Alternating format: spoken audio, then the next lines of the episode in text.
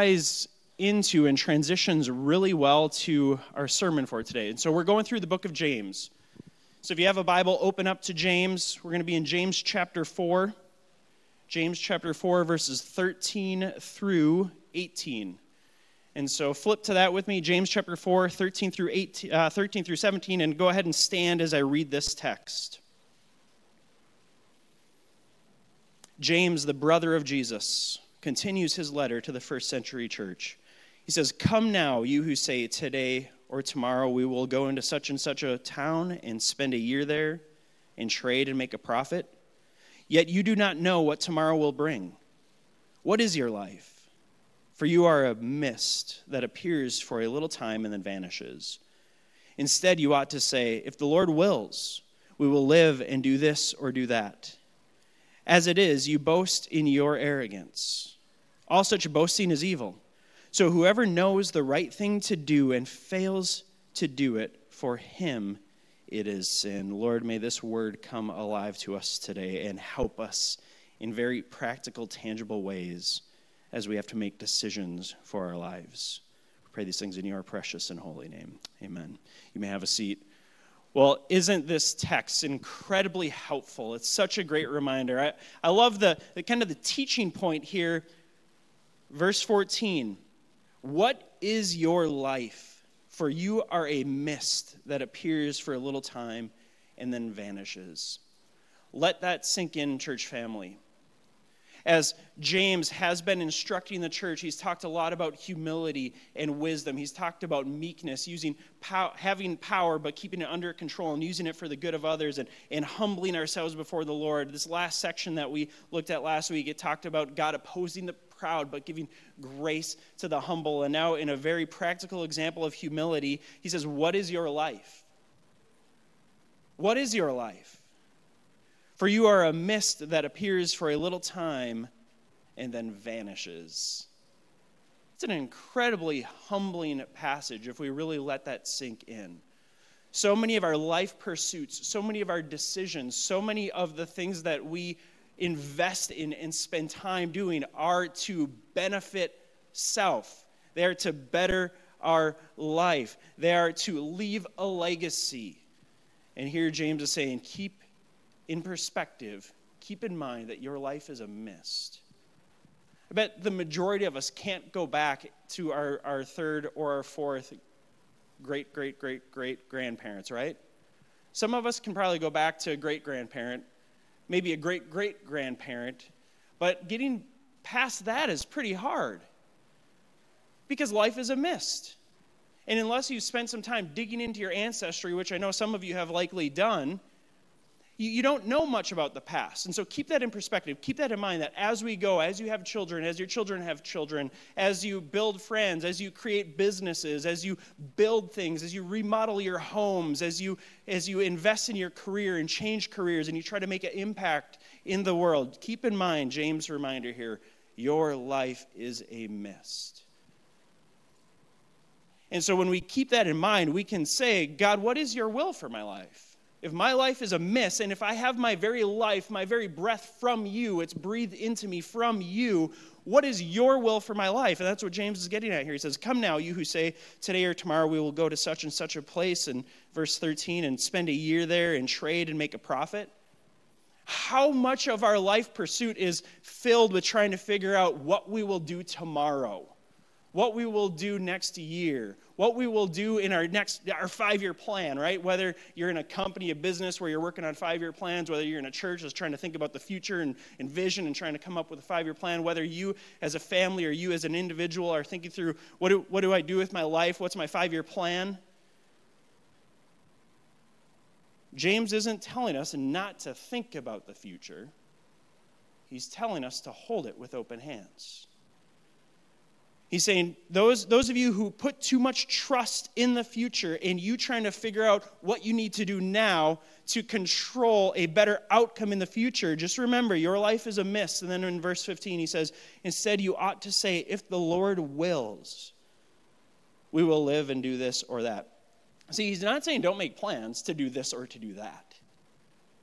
That's the, the tension of the Christian life, right? The, the Christian life is full of tension Embrace that tension.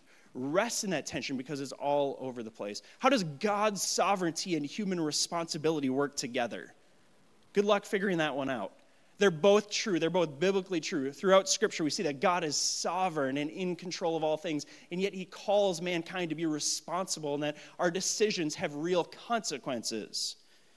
And so James is saying, make plans, think about tomorrow, hold them with open hands, and say, Lord, if it be your will. I love Proverbs 16 9 that says, Man plans his ways, but the Lord directs his steps. So he's not saying sit idly by. The scriptures doesn't say just, just sit on your hands and do nothing. It says make plans, but always hold them with open hands, knowing that your life is a mist and knowing that God redirects. And, and so many of us in this room are just filled with decision fatigue or decision anxiety. Anxiety about the future. What will tomorrow hold? We have like 14 or 15 pregnant ladies in our church right now amazing. And we've had a couple babies born in the last few months. The COVID baby bump is real. And you expecting parents and you new parents, what will the future hold? What are these sleepless nights going to be like? Or when will they end if you're already in the midst of them? I can't see tomorrow because I'm so stuck in today. Some of you, you long to be married and, and you're wondering, does God have this for me? Some of you wonder if you married the wrong spouse. God, did I make the wrong decision? Did I screw my life up? Some of you wondering, do, do I transition my career? Do I change my job? Do I buy a new house? Do I remodel this house? all these decisions that are swirling and they consume so much of us and they create such anxiety in us. How do I spend my money? How do I make more money? How do I care for my neighbors? How do I how do I care for my aging spouse? I have end of life decisions to make. What am what, what do I do with my money? Who do I who do I pass it off to? Do I continue to spend money on the care for a spouse who no longer is is functioning properly? These are huge decisions that we as mankind have to think through. And James isn't telling us to not give it thought and attention. He's not telling us to not play, to not make plans and to not think about the future, but he's saying to hold it loosely, always submit it to God's will, saying, "Lord, if it be your will." And so this morning I simply want to do a, a little discovering together. I want us to talk about discovering the will of God and practically what that looks like. I, I don't need to spend any more time explaining to you how we all have these decisions to make and they weigh on us, right? We all know that. We feel that. And so this morning, I'm going to call Pastor Mark up. You've heard that he is leaving. Another departure. It's like departure notice Sunday here at Park Community Church. um, it, you know, and, and I'm sure some of this will apply to the decisions that Tim and Sarah made to move and the decisions that Amanda and Stephen are making to go to his church, and decisions that you're wrestling with. What church do I attend? What, what job do I take? Where do I live? How long do I live there? And, and before Mark kind of gives us an example of how he discovered God's will for him to move to Bagley, Minnesota, to pastor Calvary Evangelical Free Church there, we're so excited about that, by the way. Um, another departure that's sad. Mark's been here since the very beginning. When Brittany and I moved to St. Louis Park to start City Vision Church, Mark was working at a caribou. I walked into the caribou that he was managing. Brittany and I had just moved in. We were living in an apartment. We felt God was calling us to start a new church in this city. And it was me and Brittany and our little one year old daughter, Avery. I walked into Caribou. I had printed a little postcard. I handed it to Mark and he had just moved to St. Louis Park. Him and his wife Jen, they hadn't started attending a church yet, and I said, "Hey, we're starting a new church. You want to join us?" And he said, "Yeah, see you on Sunday." And he's been here ever since. That was eight years ago. So so much faithfulness, just serving in every. He's ran the soundboard. He's done the video. He hooked up all of our video stuff. Saw him leading worship this morning because Pastor Ben and, and his wife Jenny are in Wisconsin uh, for Jenny's grandma's funeral. And so when something like that happens, Mark fills in with music.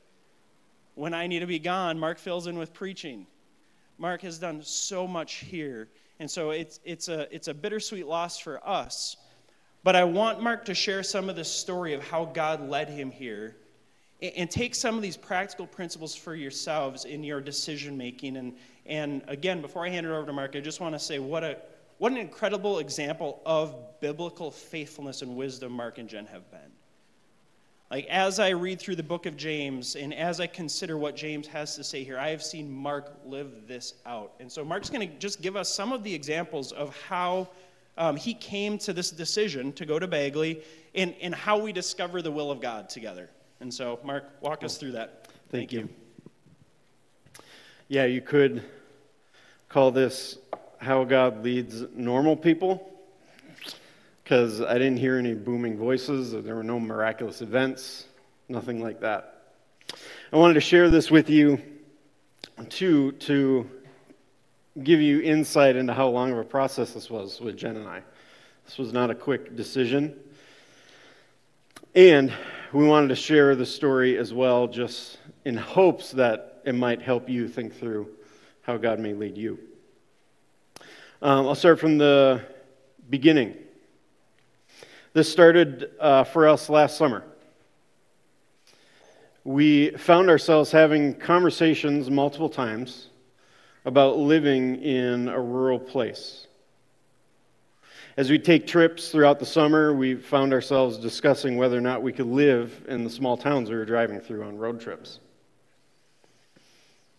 It was super casual and not anything new. That was kind of small talk we had on road trips before. And on top of that, we figured, I mean, last year was 2020. Everyone was restless and wanted life to be different than what it was. That's where we all were. So we ignored it. And it brings me to first point. Don't undervalue your desires and leanings that you might have. As the summer went on, we found ourselves having these conversations more and more, more and more often, and the idea of living in a rural context became a more common discussion. And because of my role here, the conversation also included the idea of me being a pastor in a small country church. So, Andrew talked about this a little bit. We've been with Ben and Andrew for a long time. 2012, I think, is when we connected with a church plant. And beyond a doubt, God had called us to ministry here with them. We had the church plant, and we went through the merge with Park Free, which became Park Community Church. An amazing work of God that we were in the middle of. And never once did we doubt that this was where God had called us. We loved it here. So any thoughts of anything else were quickly dismissed as idle dreaming. Because, well, this is where God has us. Obviously, God's working here. By September, this was getting a little distracting for me. I was constantly having recurring thoughts of solo pastorate in a small rural church to the point where it was almost frustrating. I couldn't concentrate on what I was doing. The thought was always popping into my head. And was always in the habit of just dismissing it. No, we're here, we're here at Park. This is where God has us. And I remember it was a Wednesday morning. I was sitting at my desk at my typewriter. And my, for journaling, I type up on typewriters. And it was almost as if a light bulb went off. Um, it reminded me of the story in 1 Samuel 3. Eli is the high priest of Israel. Samuel is with him, devoted to the temple from birth. And they're sleeping one night, and Samuel hears his voice being called. So he wakes up, goes down the hall to Eli, and says, What do you, what do you need? Eli wakes up and says, I didn't call you. Go back to bed. So Samuel goes back, lays down, falls back asleep, wakes up again to his voice being heard. Goes back to Eli, Hey, what do you need? He said, I didn't call you. Go back to bed. This happened a couple times until Eli realized, oh, wait, maybe it's God calling him. And he tells Samuel, next time he calls, answer. and say, Here I am, Lord. He answers, and God responds. I feel as though I had the exact same experience that morning at my desk. There was no audible voice, there was no miraculous event. It was simply a realization or a letting go. I realized, oh, wait, maybe, maybe this isn't just distraction. Maybe God is starting to move and calling us away from park. I'd never thought of anything beyond park, ever. But when the switch flipped, there was a noticeable peace. And that's the only way I can explain it. A peace realizing that God may be beginning to move in our life in a way we did not expect. So don't undervalue your desires and leanings, especially if they get to the point of obsession and distraction. Maybe God is leading you somewhere. The next thing seek community for clarity. Don't go through life in isolation. Jen and I both became convinced that this was the direction that God was calling us. We were both feeling the same. So I knew I had to start reaching out and talking to people. Just for some sort of verification. Like, am I, am I crazy to even be considering leaving Park? A growing church in a growing city? So we reached out to the people we thought would help all the while trying to keep this somewhat confidential because we were still at Park and still loved it here. So we weren't sure if this is where we were headed. So reached out to a couple friends, talked to my parents, and then had lunch with Ben and Andrew. And when we have staff meetings, we, we start with a personal update. And so we had sat down, we were having lunch this time together. And so I said, um, I'll start with personal update, and I'm going to drop a bombshell. and I said, I said, I think I'm feeling a stirring towards solo pastorate rural ministry. Now, when I said that, I think it was the next words that came out of Andrew's mouth. He said, I always thought you'd end up in rural ministry. My mom, when we told them that, said the exact same thing, word for word. There's a term called synchronicity. Here's the definition the simultaneous occurrence of events which appear significantly related but have no discernible causal connection. I think that's extremely helpful for a Christian when trying to think through how God is working. And it's helpful to add three words to that definition the simultaneous occurrence of events which appear significantly related but have no discernible causal connection apart from God. The response of Andrew and my mom were the first of many synchronicities and coincidences that kept just pulling us along. The people I reached out to were giving all green lights. I was encouraged to keep moving forward, and the insights from those people were incredibly valuable in the whole process. So seek community for clarity and help when you're trying to discern the future and where God might be leading you. Next one. Don't be shy about details. This one was hard for me, but I had the guts to do it, and this is where it started getting a little bit creepy. it was a huge step of faith, but this obsession had become such a crystal clear thing at this point for me. This would have been mid mid to late October, I think it was. And I wanted full transparency because I figured the more I tell people about what I'm feeling, the more input I'll get to help process it. When I shared it with Ben and Andrew, they said, hey, you should email Dave Lindy. He is the director of credentialing and placement at the district. They said, email him. He, he can start helping you process through if God's calling you somewhere else. And I told this to Ben and Andrew at the lunch, and I also have it in the email I sent Dave Lindy in mid October. Said, I'm feeling a stirring for solo pastorate, rural place. If I had to be any more specific, I feel like it's supposed to be northwest Minnesota. It's even hard to explain now why I felt that way, looking back on it. It I can't explain. It wasn't like a vision or anything. It was just, there was a simplicity to it almost. It was like, well, obviously, if I'm going to be doing rural ministry, it's going to be in northern, northwest Minnesota. It was as simple as that. And I figured I should step out in faith and be as honest as what I'm feeling to help other people help me think through this. Don't be shy about details. They may really increase your faith later on as you come across obstacles in the process.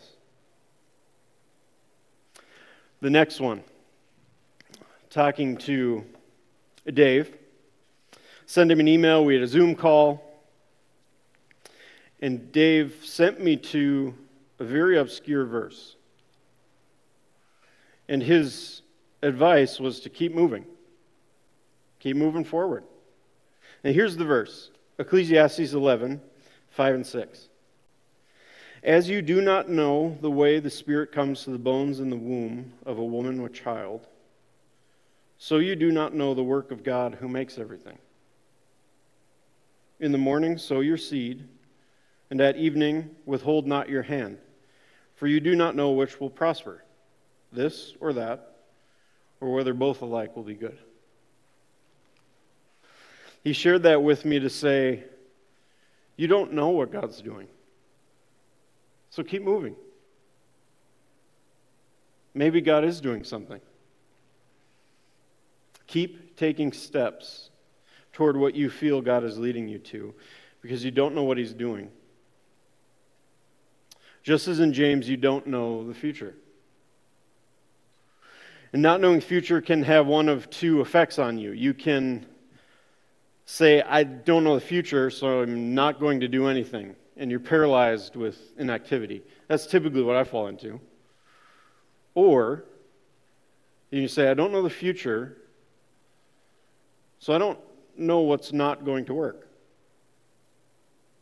I don't know exactly what's God, what God is doing, so I'm going to keep going. There's nothing that's to say this is not a work of God. So I kept moving forward.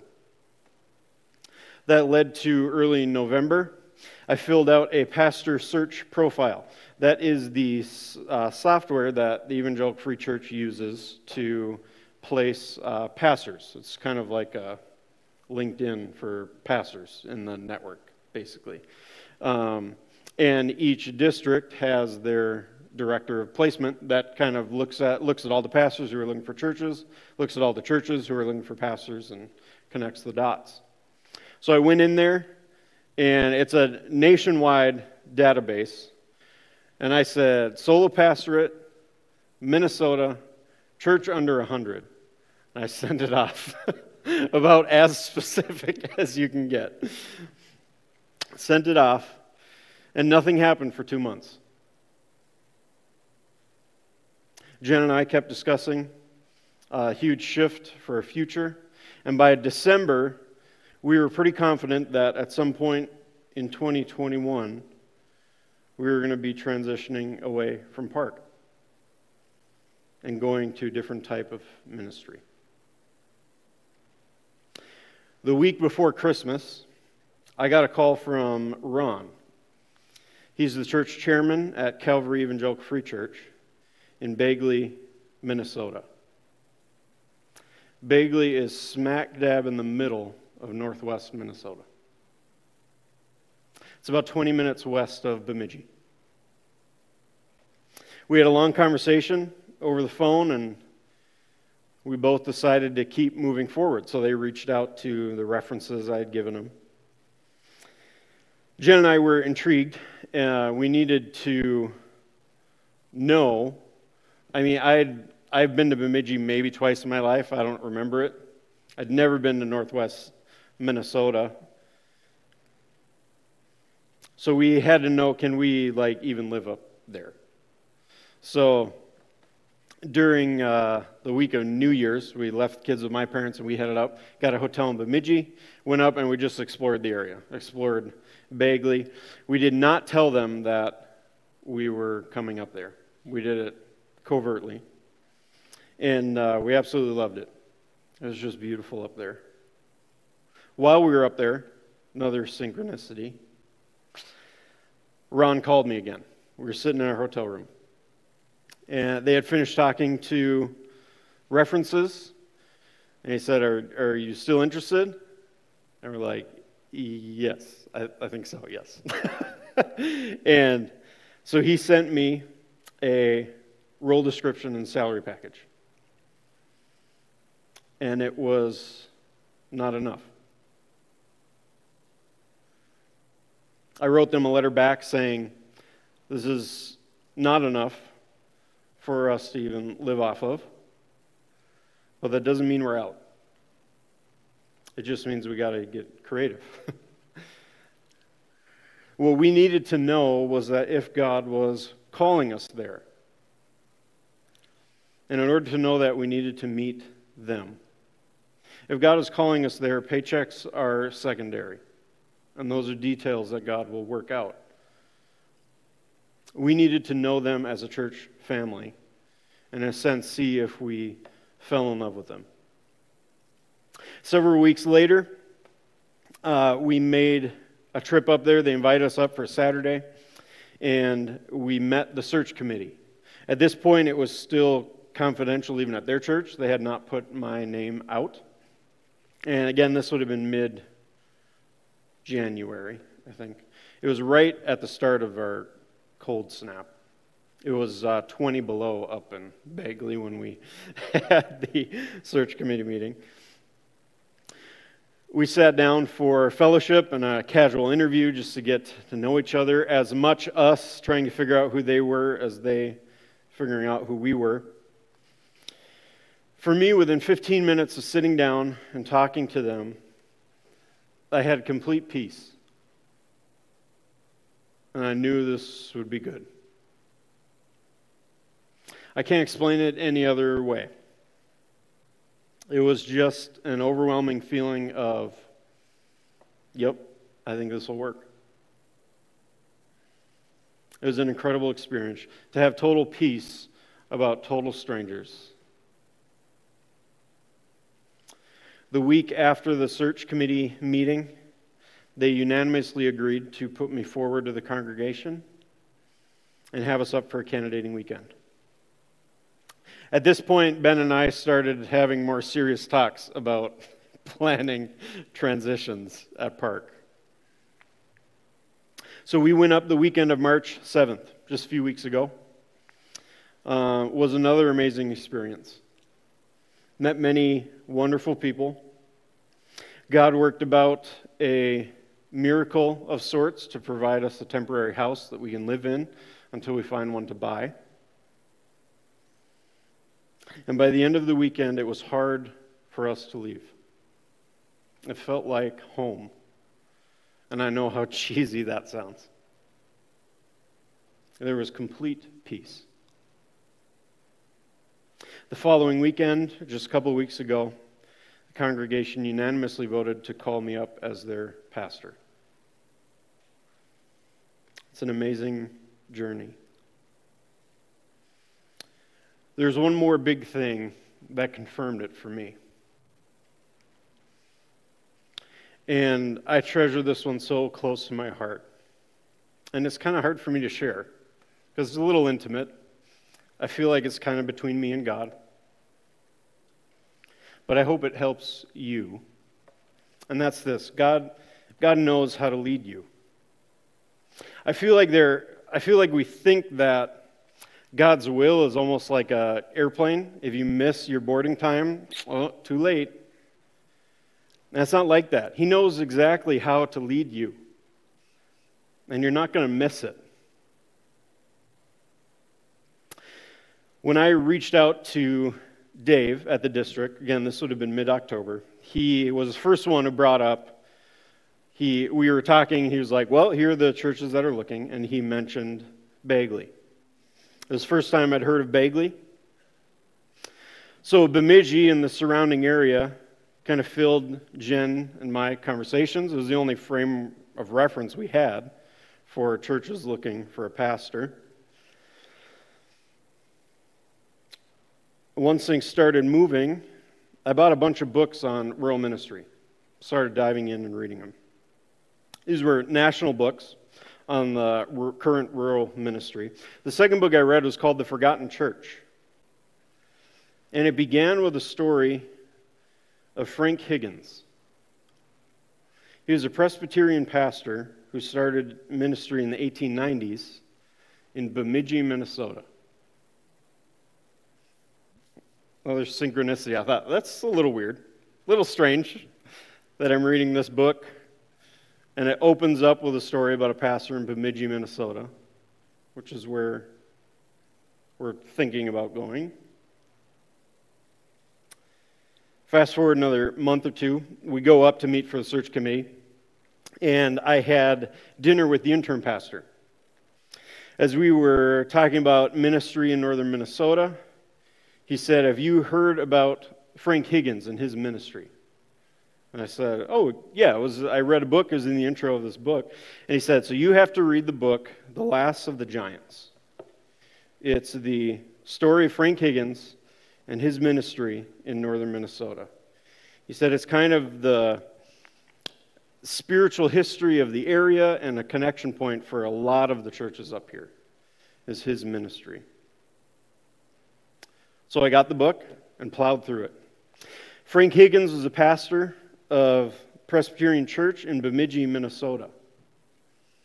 He started there in the 1890s during the prime logging years up in northern Minnesota. He would preach on Sunday, and then during the week, he would head out into the woods and make a tour of as many logging camps as he could.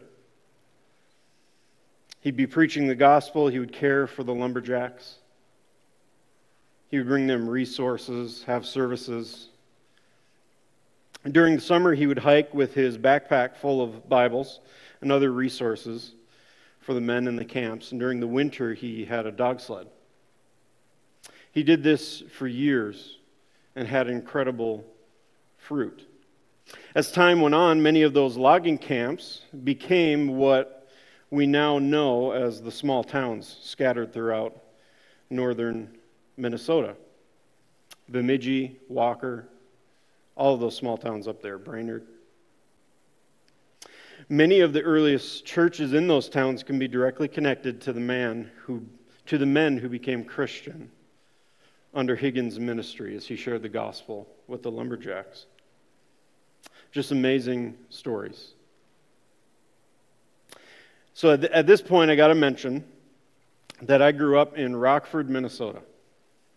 Rockford is straight out uh, Highway 55, about a half hour.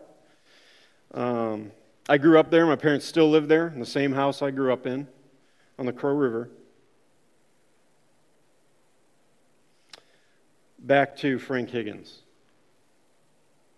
One week in the mid 1890s, Higgins was unable to make it back for a Sunday service. He made it back to Bemidji on Tuesday the following week, and the leadership team met with him and said, Okay, look, Frank, this has to stop. You either be our pastor or you be a missionary to lumberjacks, but you can't do both. And he said, Okay, I quit, and headed back out into the woods. you could argue pastorally not the best decision, but it certainly made me smile. So, another weird coincidence. His ministry went on, and Oh, so there, there's a line in the book right after that that said because he left the church, he was no longer receiving his regular paycheck. So his wife and his daughter went back to their family farm in Delano, Minnesota. For those of you who know the west suburbs, Delano is just south of Rockford, where I grew up, maybe about five miles. And I thought, that's weird.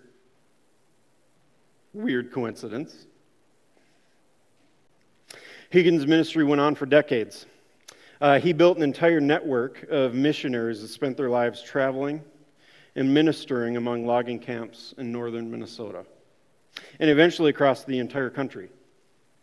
He stepped up to more of an oversight kind of fundraising uh, position as he oversaw the missionaries that were underneath him. And his ministry left a mark that is still felt on the spiritual heritage of northern Minnesota. Eventually, around 1908, Frank Higgins began having severe pain in his shoulder from all those years of carrying a backpack full of Bibles. It was discovered to be a type of cancer. His first surgery was scheduled, and after that is where I'll pick up and I'll read kind of the last section of this book, or the last section of part one of this book. So this is right after his first surgery. Frank went back to Shelburne, that's up in Canada. And there, in the peace and quiet of his native Canadian home, he slowly regained a measure of strength and fooled his physicians by making a partial recovery. He went back to his labors, preaching under the desperate drive of the conscious knowledge that his days were numbered. Not one waking minute was free from pain, and the hours of the night dragged by as agony of body drove sleep from his pillow. But no word of complaint ever came from, the, from his lips, and his courageous heart would not admit defeat. For six long, pain filled years, he toured the country, tramped and rode the woods, and preached to men who knew he was dying on his feet. Perhaps the very handicap under which he labored worked to the advantage of his ministry, as the men of the woods gave more earnest heed to the words of a man almost dead. They were fruitful years, and they live in the memory of those who knew him. He was a giant to the end, although a weak and trembling giant. The spirit of the man burned brighter as the days grew shorter, and twice more surgeons tried to save his life by the application of their utmost skill. But the third operation ended his battle, and the giant fell. He returned to his home in Shelburne for final rest, and there he fell asleep, his labors done. He had a great entrance into life eternal. After this, there's a little one sentence paragraph. The National Mission Board sent a representative to Canada to bring his body back for burial, and he sleeps today at Delano in the heart of the country he evangelized for Christ. And again, I thought, Del- he's buried in Delano? So I love history and I love context. So I was like, I got to go see this guy's grave, pay homage to him. So I went online, typed in Frank Higgins grave, Delano, Minnesota, brought me to the American Grave Index. It had all the Frank Higgins, and so I found his Name Reverend Frank Higgins. January 1915 is when he died. Burial place Elmwood Cemetery, Rockford, Minnesota. Elmwood Cemetery is at the end of the street that I grew up on, four blocks from my parents' house. All through high school and college, in the evenings, I would walk and pray I'd walk down the street and around the cemetery. I cannot tell you how many times I've walked past that guy's grave.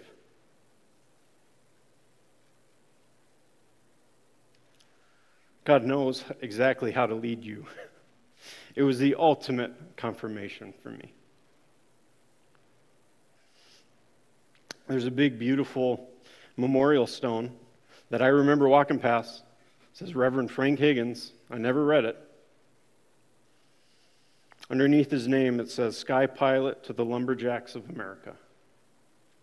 Early in his ministry, one of the lumberjacks asked, What do you hope to accomplish by spending all your time out with us? And his response was, To pilot men's souls to the sky. And the name stuck. From then on, all the missionaries to lumberjacks were called sky pilots. And on the other side of the memorial, there's a beautiful poem that will forever be close to my heart as we move towards ministry in the North Woods of Minnesota. Where winter's chill is deep and still, and where summer days are long, where sighing breeze and branches fill the air with sob and song. There lies a parish of the Lord, no wall or street confines. There waits the coming of the Lord, the parish of the pines. The last thing is remember your journey. This was such a clear calling for me. And I, I, do I have to think that God made it that obvious because I'm so cautious and slow to move. But even with such clear callings, I know that there will be hard times. I know that there will be weeks and months where I doubt whether or not God really called us here. And you need to remember the journey that God brings you through. After these last six months, I'm left completely humbled and empty. This journey has not left me puffed up saying, wow, look at how special I am that God's moving me on and calling me. I'm left simply thinking, why me? Who am I that God would orchestrate such things? Giving me a sense of calling to Northwest Minnesota to a church that's looking for a pastor that I'd never even heard of before. Who am I that God would move me to pastor that small, faithful group of people? As we move on to ministry in another place, I just ask that you would keep us in your prayers. And as times get hard, I ask that you would help me remember my journey.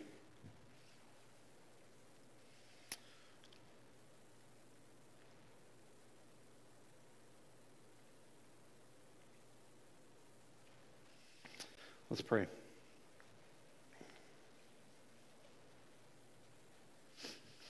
Father, I thank you for calling. I thank you for how you work.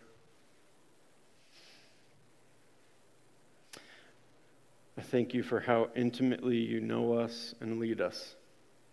And Lord, I pray that you would just continually open our eyes to how you're working in and around us. In Jesus' name, amen. Thanks, Mark. Well, now that we've clearly not all of our stories are as clear, right? But these principles are so profound. Regardless of the confusion that you may be living in trying to seek God's will right now, these principles, as Mark was preaching, I was thinking through every big thing that God has done in my life, I can find elements of those principles there. So keep that in mind. And what I want to do now is just transition to now that we've talked through how do we discover God's will, what we need to keep in mind is once we discover God's will, we have to surrender to it. Right? We have to surrender to the will of God. One of the things that I love that Mark said in there, he just mentioned that the pay wasn't enough. Uh, but he said, if God is calling you, paychecks are secondary. That's just that's not just for pastoral ministry or anyone who's going into ministry. That's for all of us. God cares more about you and using you for His glory, the advancement of His kingdom, and the good of those that you do life with than He does about your bank account. All right? And so as we discover God's will in all areas of life, what we need to do then is surrender to it. Mark and Jen are stepping out in faith, surrendering to God's will, and there's still not enough pay from that church. It's a small church of 40 to 50 people. They're hoping that over time it can grow, but their budget can't quite support a full time pastor. So Mark has accepted this call with 75% of their financial needs met. And so over the next couple weeks, we're going to collect an offering for Mark and Jen to hope to help get them closer to 100% of their salary. So you can do that on giving envelopes in the boxes. You can do that online. You can designate to the Johnson Financial Support. And, uh, and so that's one way that we surrender to God's will, right? Doing what He has called us to do, even if all the details aren't fully clear yet. I love that mention about like work through the details, don't hold back the details, but God continues to reveal those to us as we walk. And so, great story, a ton to take away from that. And I, I just love an example of a man who has followed Christ, a man and a woman who have followed Christ. Mark and Jen have set an example for us. Scripture calls us to remember our leaders who speak the word of God to us and imitate their faith. So there's great things to learn from that. However, when we gather at Park Community Church, our primary goal isn't to hear stories of other people that we should imitate, right? That is something that we do because the Bible calls us to. But ultimately, what we do when we gather is to fix our eyes on Jesus, the author and perfecter of our faith. As we discover God's will, we surrender to God's will. As James says, What is your life? You are a mist, you appear for a little time and then vanish. Instead, you ought to say, If the Lord wills. So, as we discover God's will, as we walk through the journey, we continue to hold open hands saying, God, if you will, God, if you will, God, if you will. Mark's an example of that, but ultimately, the, our best example of that is Jesus Christ. So, this morning, as the band comes back up, we're going to take communion, and I want you to remember how Jesus models for us surrendering to God's will. In the Garden of the Gethsemane, the night before Jesus was crucified, he feels the weight and the pressure and the burden of the sin of the world upon his shoulders as he senses what's about to happen. If you remember Jesus in the garden, he says, Father, if you are willing, James says, if the Lord wills, Jesus models this for us. In my fleshly body, I don't want to go through this. I don't want to endure this suffering. I don't want to endure this pain. I don't want to endure this separation from you, my Father. And so, if you are willing, remove this cup from me. Take this cup of suffering from me. Nevertheless, not my will be done, but your will be done. It's interesting. James also says in verse 17 of this passage, he says, So whoever knows the right thing to do and fails to do it, for him it is sin. Jesus surrendered his will to God's, said, My flesh doesn't want to do this. This is, isn't my will. Nevertheless, not my will be done, but your will be done. Jesus, the sinless Savior, went to the cross on our behalf. And so remember that this morning as you take communion. If you are a follower of Jesus, these communion packets are here for you in the pew. As the band leads us in this next set of music, take communion when you feel led and ready, remembering Jesus surrendering his will to God the Father, and then stand and sing with us. Let me pray one more time. Jesus, we thank you for who you are. We thank you for setting an example for us, the ultimate example of saying, Lord, if it be your will and aligning yourself with the will of God, living a sinless life. Lord, I thank you that when we when we misstep, when we struggle to surrender, when we fight to protect and keep and advance our own will, we are forgiven through the blood of Jesus. We love you. Amen.